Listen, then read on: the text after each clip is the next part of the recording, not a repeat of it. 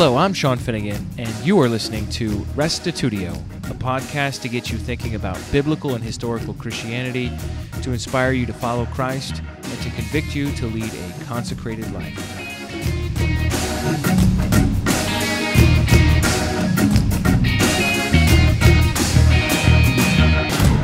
What spiritual disciplines do you practice?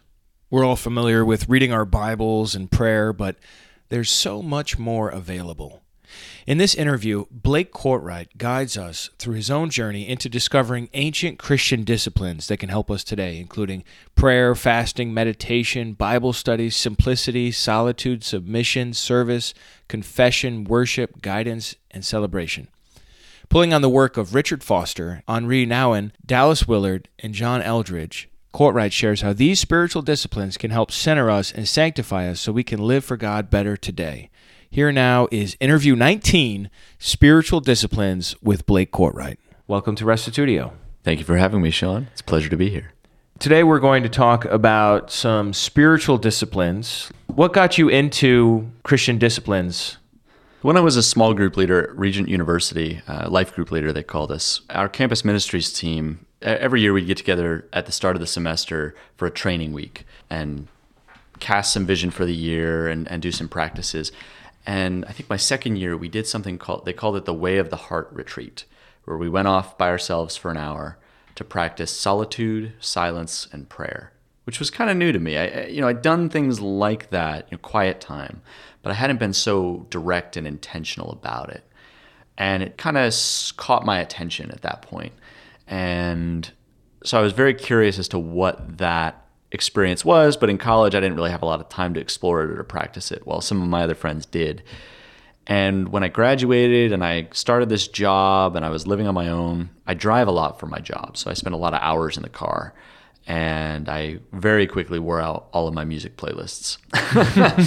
So I was looking for something to do, and I started listening to some audiobooks that I had already. I listened to Wild at Heart by John Eldridge. I listened to uh, Renovation of the Heart by Dallas Willard, and both of those make great mention of spiritual disciplines, actually, even though neither of the books are explicitly about that. Uh, Wild at Heart is about the masculine soul and about Christian men relating to God as Father and, and to one another as brothers, and, and just a very dynamic look at those things. And then Renovation of the Heart is about spiritual formation, which is, it's kind of like the introductory book to spiritual formation. And that's the one by Dallas Willard? Dallas Willard, okay. Yeah. And basically in that, his premise is that spiritual formation is about its intention. He says, its aim is to bring every element of our being, working from the inside out, into harmony with the will of God and the kingdom of God. This is the simple focus. So the practice of doing that lies in spiritual disciplines, but the idea of formation is heart, soul, mind, strength. His point, which I think is brilliant, is that in order to live a kingdom life, you know, he's pulling from scripture, love the Lord your God with all your heart, soul, mind, and strength, right? That your whole being, it's a, it's a holistic view of Christianity where everything is brought into subjection. You don't just show up on Sunday and cue your mind into what's going on, and then you try to will your way through the week. You know, that, that doesn't really work. And I, I found great comfort in that idea. So that was actually a book we had to read for uh, my senior year before we came into campus ministries. It's like, what is this, homework? Over the summer, I'm in college. But it was really, really refreshing, you know, this idea of, and he, and he makes it so simple. You know, he's wordy, but he he breaks down these really complex ideas into simple, easy to understand things. And, and it triggered me to go deeper into formation. What is formation? So I asked a bunch of my Christian buddies, said, what, you know, what are some great books I should read? I'm trying, you know, I'm trying to fill my time. I got like fifty recommendations in a day. So, I might have been on that list. Yeah, yeah. No, I think you gave me a couple. I, I said, oh man, you asked for it. Where do I start? And um, one that I had remembered, one of my good, you know, one of my mentors in college reading was Celebration of Discipline by Richard Foster, and I thought, hey, that's a that's a weird title, like. Why am I going to celebrate uh, discipline? That that sounds painful. and and B, I thought, well, that's that should be interesting. And I found his manner totally disarming. And, and uh, he's a Quaker, so he has this very calming way of writing. And he basically says there are three forms of Christian discipline that he is drawing from from the ancients, and you know these are practices that have been in the church for as long as the church has been around. You know, he says there's obviously some that I'm not mentioning, and there are some that I'm mentioning that other people might not. So, you know, it's not a comprehensive list, but it's a good starting point. And from a practical standpoint and just an explainer standpoint, I think Celebration of Discipline really shaped my view of these things in a way that was healthy, biblical, historical, and also practical, which was kind of nice to have in one easy-to-read book. All right. So what are the disciplines he mentions? So the inward disciplines of the Christian life are prayer, fasting, meditation, and study. And he differentiates those. And I, I won't go into too much depth, but basically prayer is communication with God. Fasting is abstaining from food or drink or, or a behavior for a period of time for the purpose of focusing on God. Meditation is not the Eastern mysticism of empty your mind and open yourself up to whatever. No, no, no. The Christian practice of meditation is a very filling one. It's one that's rooted in the Hebrew scriptures as well. I meditate on your statutes.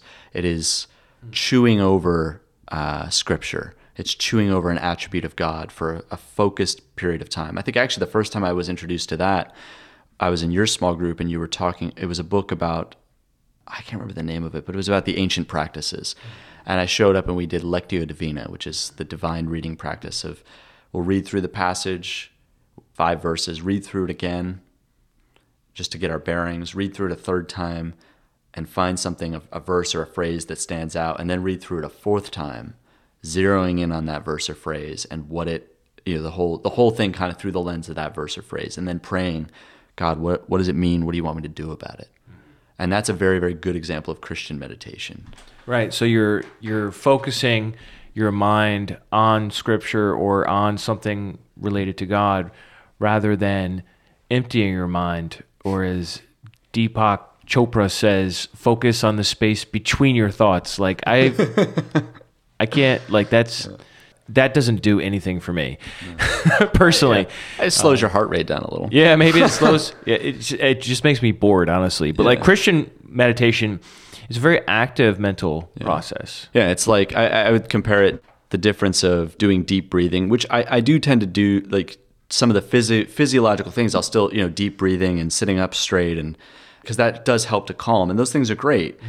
But then, you know, you're about to like really dive into this this morsel of really good meat, and you know, like that's how I think of Christian meditation. It's not uh, it's not eating a salad. You know, it's um, it, you know, salad is crisp and refreshing, but it leaves you hungry. but but the, but the meat, you know, and uh, and then uh, the, the the fourth inward discipline is study. So. Prayer, fasting, meditation, and study. And study differs because a study would be like, you know, a word study. Like I, when I was in at uh, Regent, I went to a Calvary Chapel style church where we would literally week by week just go chapter to chapter to chapter through the whole Bible and do this very intensive word study. And that way, you know, you weren't skipping over things you didn't want to do and you weren't harping on the verses you always love. Like you're really intentionally moving through the Bible and spending time in a chapter and saying, okay, well, what's the context here? What's the Greek word for this? What does that actually mean? What is Jesus doing here? Right. So you're you're talking, just to clarify, because yeah. when I hear word study, I'm thinking like you look up you look up on the internet all the places where a word occurs and you try right. to develop. That's not what you're talking about. You're well, talking about expository, like reading a chapter. Really... I think both can fall into study. Okay. You know, there, it, it's it's an academic practice. And it's an intellectual practice that feeds right. the mind. So where, where you're working on the text yeah. rather than just reading it to understand it and yeah. maybe have a devotional aspect. You're, yeah. you're really working the text. Yeah. So yeah. study is is a comprehensive, thoughtful thing where meditation is intentional, but it's very zeroed in on a few things. You know, sometimes you just meditate on God is love. God is love. And you try to and you and you dive deeper into that. It's not about going everywhere, trying to understand that intellectually. It's a, it's a heart mentality. Right. Right. So then he has the outward disciplines of okay. simplicity, solitude, submission, and service. So you see he's moving from kind of the mind and the and the the, the, the soul outward into action. So simplicity meaning you're not you're not going out trying to fill your house with all these nice things and trying to have the latest fashion trends. He's like you know, it's like burn the fashion trends, you know, it's like a very Quaker thing to say, but he, but I think it's a great practice of Christian simplicity, that we're not trying to be noticed with our flashy stuff. And and that's one of the big criticisms of, of mega churches. You know, some of these guys, you know, oh, well, you got a seventy million dollars jet. Like, what's that for, you know? Yeah. Well, I got, I got to get around all my speaking engagements where I get paid all this money, you know, like, but that's another dialogue. But Christian simplicity is partly a practice for your own soul, but it's also, as a Christian, it, it shows that what we're about, that we're not about all the wealth and, and materialism. We're about God. Solitude, which well, I... Well, back to simplicity just right, for a second. Yeah, yeah. If your room or your house, your apartment is cluttered yeah. with stuff, it's harder to think. It's hard to have harder to have peace, and it's harder to be clean. Yeah. So I, I realize this would typically not fall under a spiritual discipline, hmm. but I, I kind of appreciate how Foster does put it in yeah. because he is approaching everything from a very holistic perspective. Yes. And so... I can't resist asking you about minimalism. I mean, what what's the connection there? I mean, are genuine Christians all minimalists as well? I mean, what if you have two spoons instead right. of just one? Right, right. I mean, what what are we saying here? Yeah, yeah. Where's the line? Oh, it's interesting you mentioned that, because I was actually reading it, not from a Christian source, just an article about minimalism. And basically he's saying only the rich can afford to be minimalists. You know, like like really, like if, if you can afford to only have one of everything, that's because you can afford to replace it if it breaks. So I, I'm not saying everyone needs to have like their Instagram, like their house needs to look like an Instagram portfolio where every space is empty except for a Bible and a cup of coffee at the right angle with the light coming through the window, you know, like, and, and a fountain pen, although I do write with a fountain pen, but um, that's a requirement, I think. It's the spirit of it, you know, and that's one of the things that he, he gets in here. It's like, you can do all of these things and completely miss the point. Like, you could pray every day, fast for weeks on end, miraculously, and meditate and study and do all of these disciplines and miss the spirit of them. So the spirit of simplicity is that God is our sufficiency. Okay. Um, and the spirit of simplicity is that we are not in the pursuit of material wealth or riches. Like, like don't build up treasures on earth for yourself is, mm-hmm. is the core of it. But I also think, yeah, the clutter, like, it's not good to have a cluttered space. So I think in that sense, it there, there's a lot of practical aspects to these as well as spiritual. It's not all like superstitious, super spiritual stuff. It's very grounded, down to earth. Uh, all right, practice. Well, let's look at solitude. Talk, talk to us about solitude Ooh, a little bit. Solitude. that now, so, solitary confinement is what you do to a prisoner who's naughty. Right. And it's a way of punishing them. So how is this a good thing as a Christian discipline? Yeah. Uh, so solitude is a very ancient practice of the church. I mean, it goes back to the prophets. I mean, this is a this is a very, very old thing that Christians do. And there's a very big distinction between solitude and isolation. There can be a tipping point, too, where you're in solitude and it switches to isolation. I think isolation is, which is more what solitary confinement is. Right. You are cut off from other stimulation, from other people, from other interactions, and you are left alone with your thoughts, and you are left alone with your fears, your anxieties, and you stay there in this anxious, lonely, depressive, dark state. That's bad. We're not contending for isolation. Self-isolation is a temptation that some of us face. Like I, I know I've struggled with that, where I, I get tense in a situation and, and I don't really want to be there, so I just go self-isolate, and that's not healthy. But solitude is a practice of being alone with God.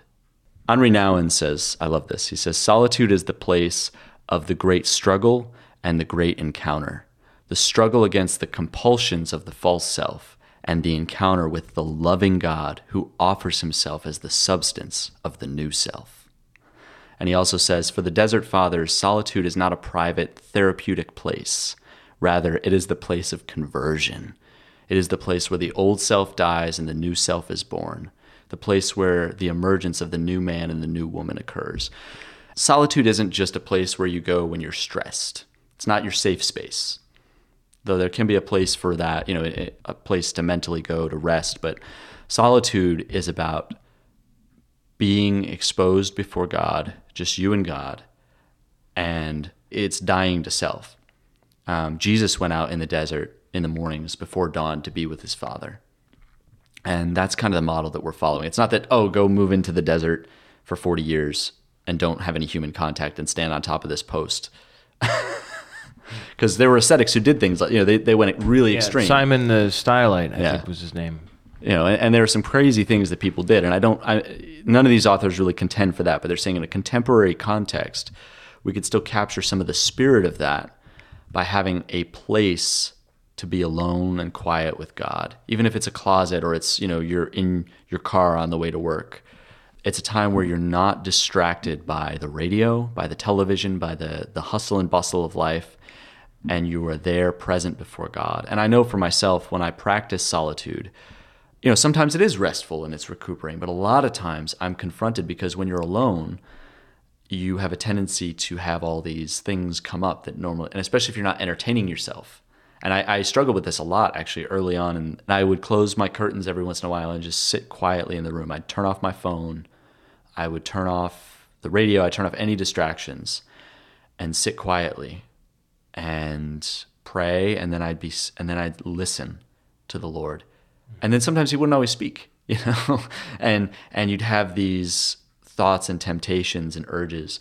And solitude, it's a discipline for a reason. It's a practice of using, by refocusing upon God, you start to subdue those selfish desires. By refocusing, you know, I'm there and all of a sudden I have these thoughts pop into my head. Oh, I want to do this next. And then you, no, Lord, forgive me, help me to recenter on you. It's work. I mean, it's not like I'm sitting there, um, you know, like it is a challenge. And, and uh, Henri Nouwen calls it the furnace of transformation, which I think is a very apt term because it is really difficult to be alone and quiet for an hour.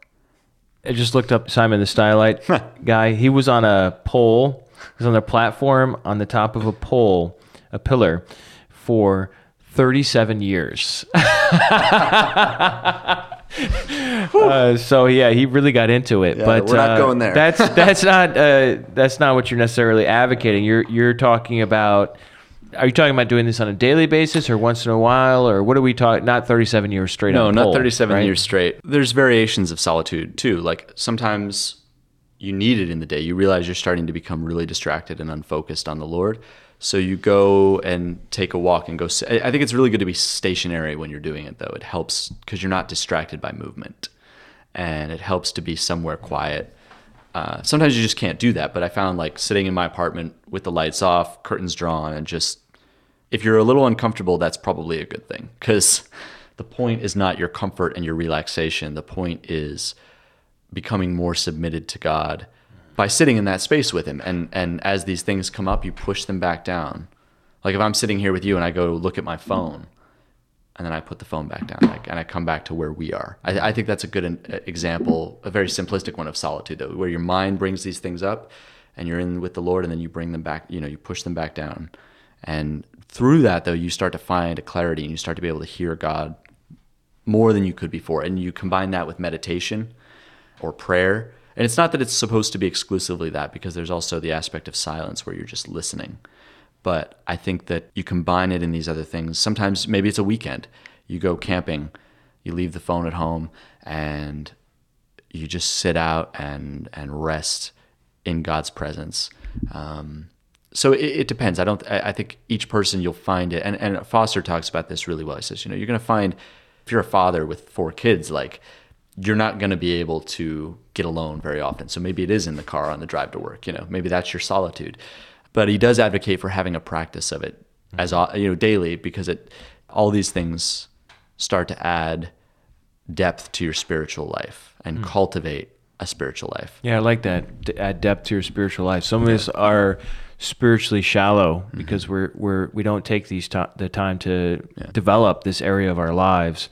I know that for me, I'm a very production-driven person, so I like to produce, I like to finish things, and when I do, I feel good about myself, and mm. sitting alone in the dark for however long feels like not getting anything done. Yeah. But there is this sense of the discipline of mm. spirituality and developing this aspect of life. Talk a little bit about these other two, submission yep. and service. So now you're starting to move so as he goes, he goes from very, very inward, outward, and the next set is the corporate discipline. So you're starting to move outward into interactions with other people. So submission is not only submission to God, but also submission to other people, that you are not trying to dominate the people around you, um, that you submit in obedience to the will of God. And some, you know, and sometimes that could be a very, very dramatic thing, like God's giving you a call to move or to go do something dramatic, and submitting would be to obey and go do that rather than trying to have your own way. But it also is practical with other people, submitting to the people around you. And service is kind of in that same vein, where you're not about yourself. The goal is to honor and serve the other person, to honor and serve the Lord, to honor and serve your community, to get out and do something for someone beside yourself.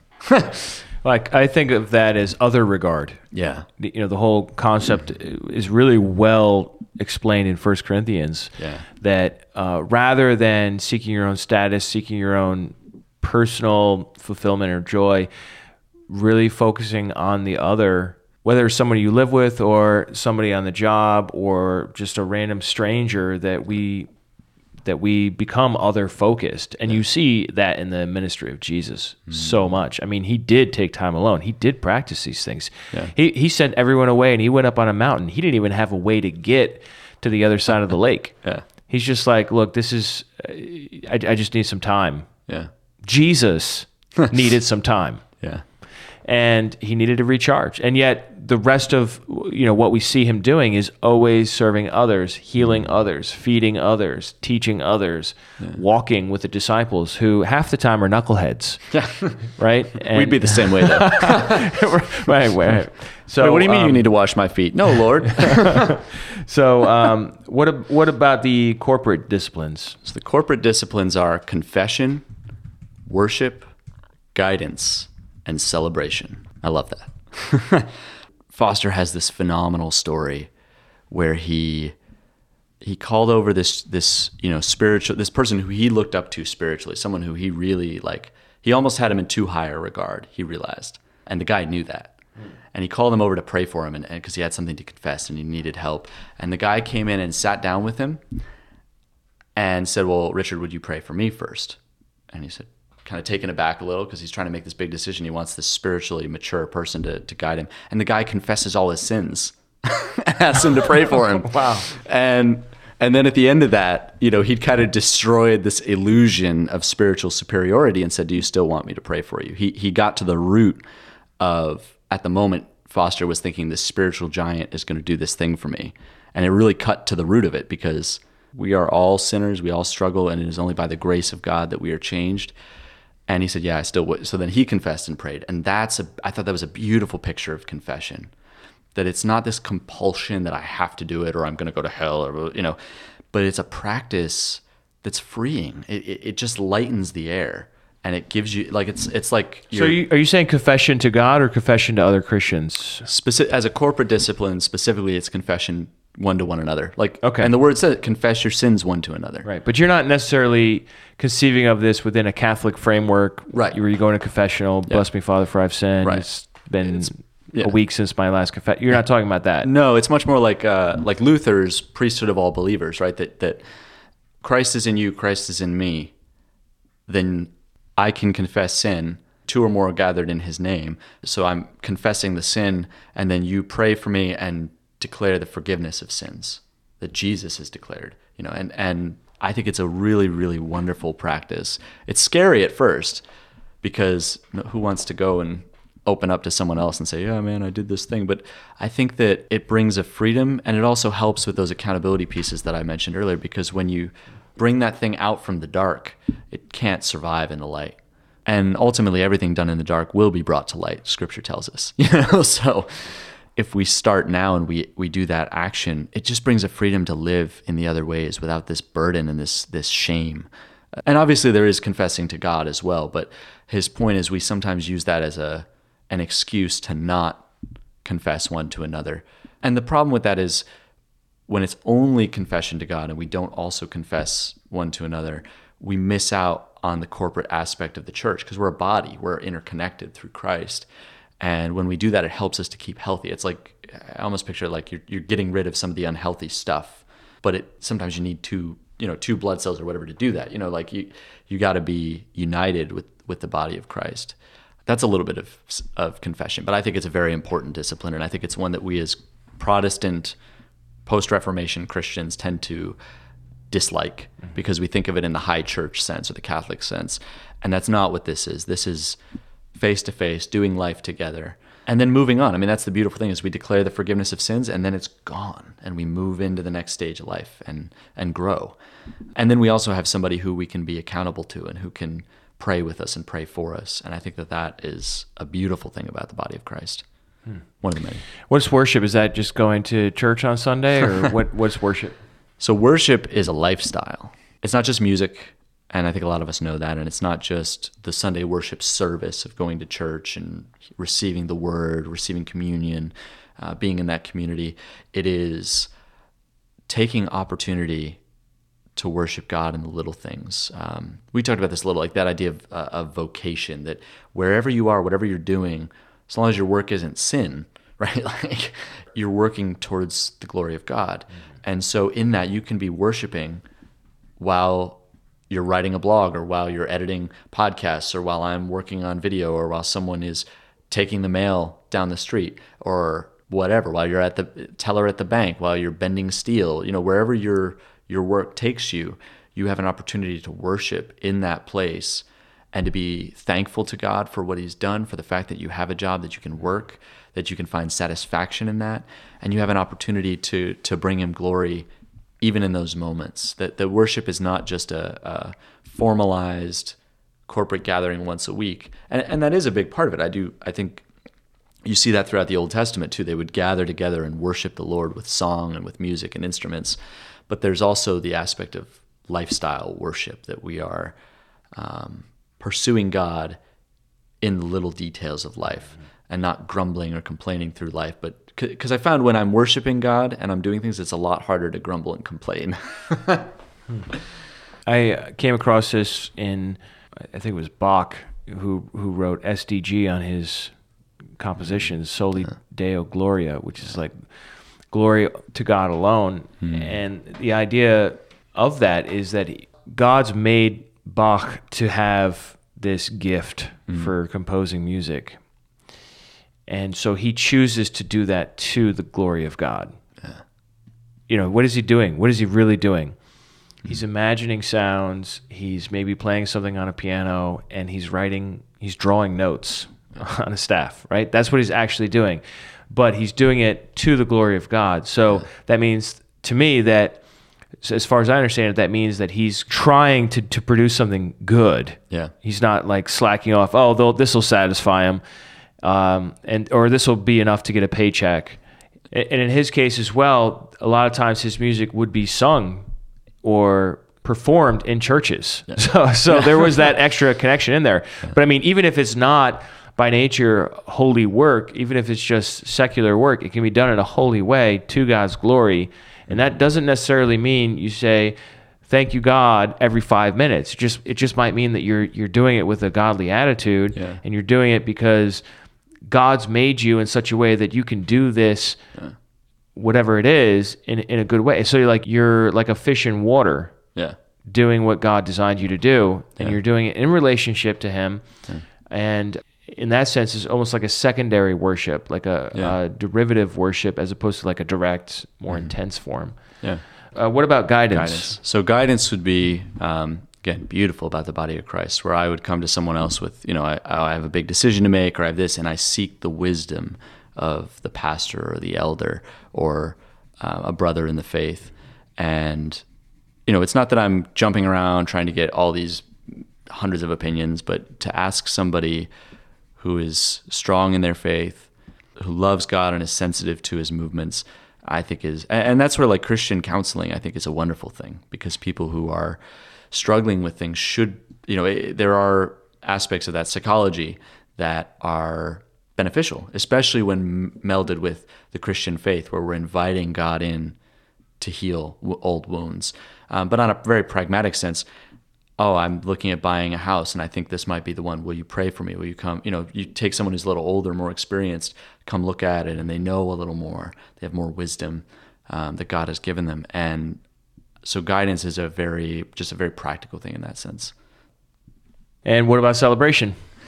And celebration was the one that surprised me the most as a discipline. The idea of it as a discipline kind of yeah, that was does shocking. Sound like a contradiction. um, but he said, you know, we as Christians can get so self-serious about these things, and we get so intense, and yet God calls us to rejoice in the Lord always. Right? And, and we're told, I mean, look at all the feasts in the Old Testament. Mm. Like, God loves a good feast, you know? Like he sure does. He, yeah. and, and there's only one day of fasting, and there are all those festivals. Yeah. And I think that, that we miss that in, in our contemporary post-Reformation era. We we get a little bit too far into the asceticism and the idea that oh, I, I need to just work hard and, and all pleasure is bad. And I can't, you know, we just get into this like ridiculous notion that God doesn't want us to be happy or enjoy any, like, right. and, and I'm not talking about your best life now, but that you gather in community and just celebrate and have fun and, and enjoy, you know, whether it's getting together with a group of friends for dinner or for, you know, just a gathering or a card game or, you know, you're like, you're enjoying the community and you're enjoying God mm-hmm. or, you know, whether it's a big festival and you have balloons and buffets and all the lot and worship band and, you know, I think that celebration brings so much joy into life, and especially at the end of a of a crucible or a struggle for somebody, when you bring celebration at the at the end of it, I think it's just satisfying. Mm. You've struggled through something for so long, and then you overcome it, and then there's a there's a party. I mean, you get that even in the the parable of the prodigal son. Oh yeah, he comes back, and the first thing he does, he runs out to him, he puts the ring on his finger, the robe on, and he says, "Kill the fatted calf. Let's you know we need to celebrate. Let's have a party." Yeah. And so what he says to the older son too is like, your brother was dead, now he's alive. Like, we had to celebrate. Yeah, we didn't have a choice. Yeah, and uh, I th- I think you're right. There is a, a tendency within Christianity, especially in the second and third centuries, mm. to shy away from anything that is pleasurable or that brings joy as yeah. inherently suspect, and that really infiltrates the Catholic Church mm. during the medieval period. However, this is not native to the Hebrew soil of yeah. the Scriptures, because the Hebrews, ha- they don't have any issue with celebrating in general. Like, their weddings last a week. Passover has four cups of wine. I mean, there's there's like the, the Messianic age we find in Isaiah twenty-five portrayed by a meal with rich meat and fine wine. Yeah. I mean, that's the eschaton from a Hebrew perspective. It's not staring into a a tractor beam glow for all eternity, humming in harmony with a thousand people around you. Yeah. But like totally intellectually bored and and physically you know, stuck in position, yeah. right? That's not that's not the right. biblical mind. Yeah. Uh, so, yeah, I think this is great, celebration. So the, another question I wanted to ask you was, I think there are probably a lot of ex-Catholics or just like folks that are suspicious of hmm. Catholic practices yeah. that would say, Blake, it sounds like you have been sort of like deceived by these undercover Catholics to embrace these bizarre practices. Christianity is just, you're saved by faith alone and Christ alone, Scripture alone, yada, right, yada, right. yada. All the, uh, like, I'll just throw yeah, the, like solas the solas yeah. at you and say, look, if you're doing anything, then right. uh, you're a Catholic, and mm-hmm. it's works righteousness, and it's it's suspect and questionable. How would you respond to a criticism like that? Yeah.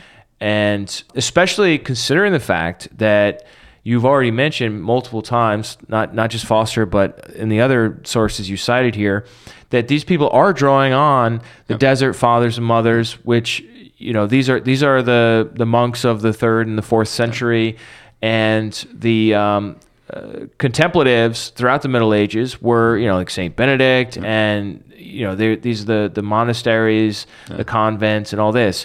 Um, shouldn't we like immediately reject anything that is monkish in any way? yeah. I think that's a great question, because I definitely had a little bit of that when I was getting interested in a lot of this, especially when I found out like Henri Nouwen was Catholic. But I definitely felt a little bit of that suspicion myself, because, you know, what is grace alone? What am I, you know, faith alone? And it still is. That's kind of the beauty of these things. So the disciplines are not about salvation. They're about sanctification, which are, you know, big theological terms, or regeneration. But, you know, salvation is the act of Christ saving us from Gehenna, from from hell, and, and pulling us to God. But sanctification is the transformation from a sinner, or from somebody who's just been saved and is a new Christian, into somebody who is Christ-like. Right. And that's a process. It's not a, you know, people, it's a lifelong journey. And these disciplines are practices to place us in a way where those, where that process is fostered and, and nurtured. Right. When it comes to the objection, hey, this is what the monks did, therefore we shouldn't do it, how would you respond to that? I would point out that uh, the reason that we have scripture preserved and a lot of things preserved through the Middle Ages was because of the monastic movement. But okay. so so we do owe them a debt of gratitude. And I'm not saying go out and do the um, the extreme asceticism like the one guy on the pole. But uh, I think there is a lot of depth that we miss and we lose by just discarding them because they were monks and that's extreme asceticism and blah, blah, blah. I think we should look at it through a critical eye, as we should all of history. But I, I think to discard them is the same as to discard the reformers, or to discard, you know, the preachers of the eighteen hundreds or the nineteen hundreds, and or to discard pieces of Christian history, you know, the early the early churches. I, I think it is a very modern view of the world, this idea that what we know now is better than what they knew, so they must be wrong. And I think that's a very arrogant, sorry, right. It's a very um, inaccurate view of history. It's called, uh, C S. Lewis famously called it chronological snobbery. Yes, and I and I think that we fall we fall prey to it in the contemporary evangelical church, because we think that, well, we have come so far, you know, we're out of the Catholic, we're post-Catholic, we're post-reformers, you know, we're post-postmodern, whatever, we're, you know, and... We just really like the word post. We do.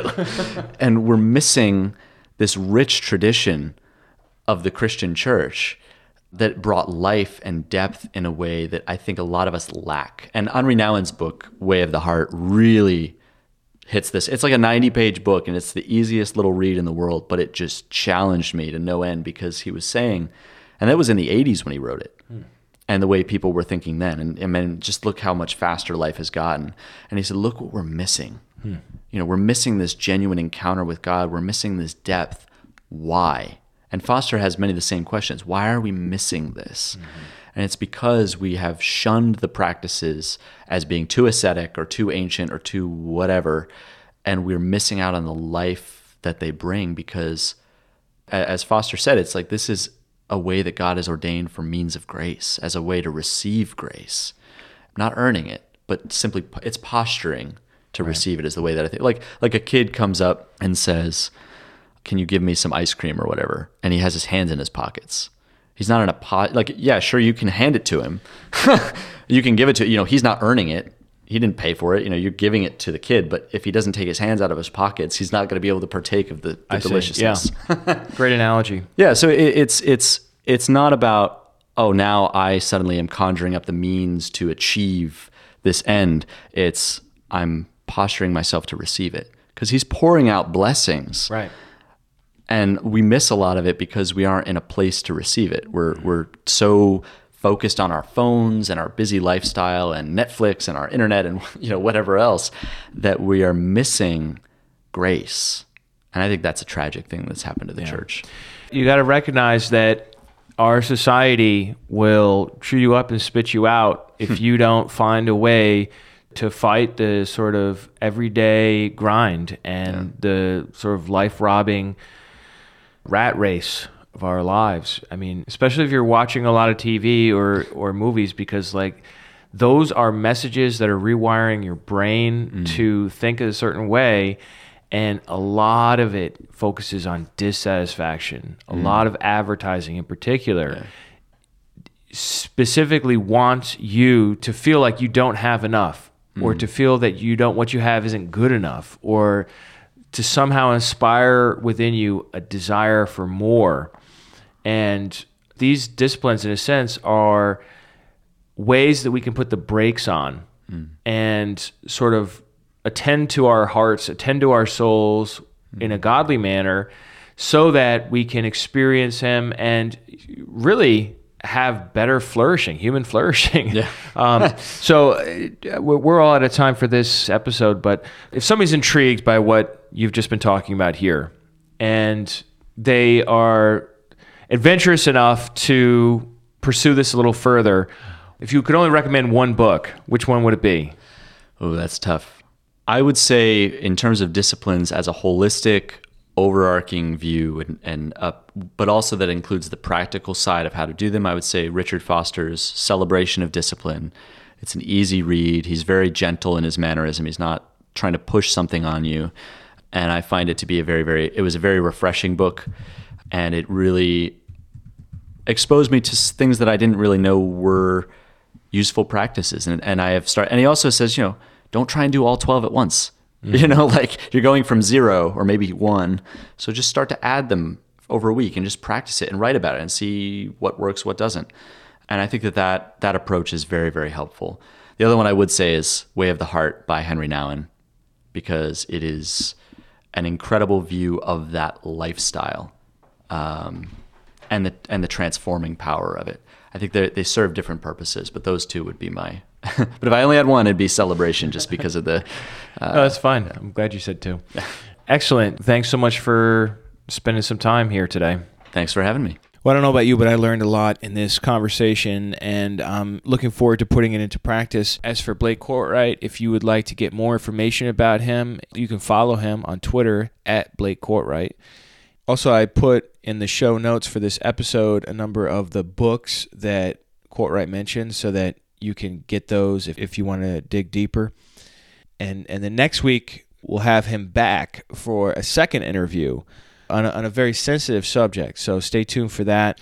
Before closing up, I just wanted to talk a little bit about Dale Tuggy's challenge to James White, which occurred last Monday, May eighth, twenty seventeen. And he did a second part of a two-part series evaluating James White's opening statement in a debate he had against a biblical Unitarian associated with the Iglesia Ni Cristo group.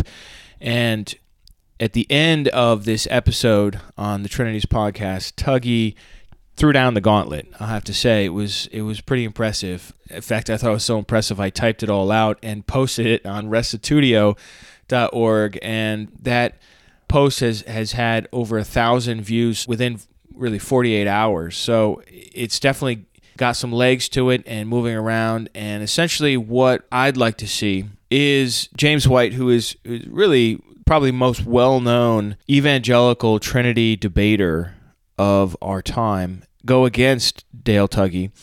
And that's because although White is incredibly experienced at debating and using a particular strategy, Tuggy is a logician, a philosopher who has such a keen mind to detect and expose fallacies. So I think this would really be a great matchup.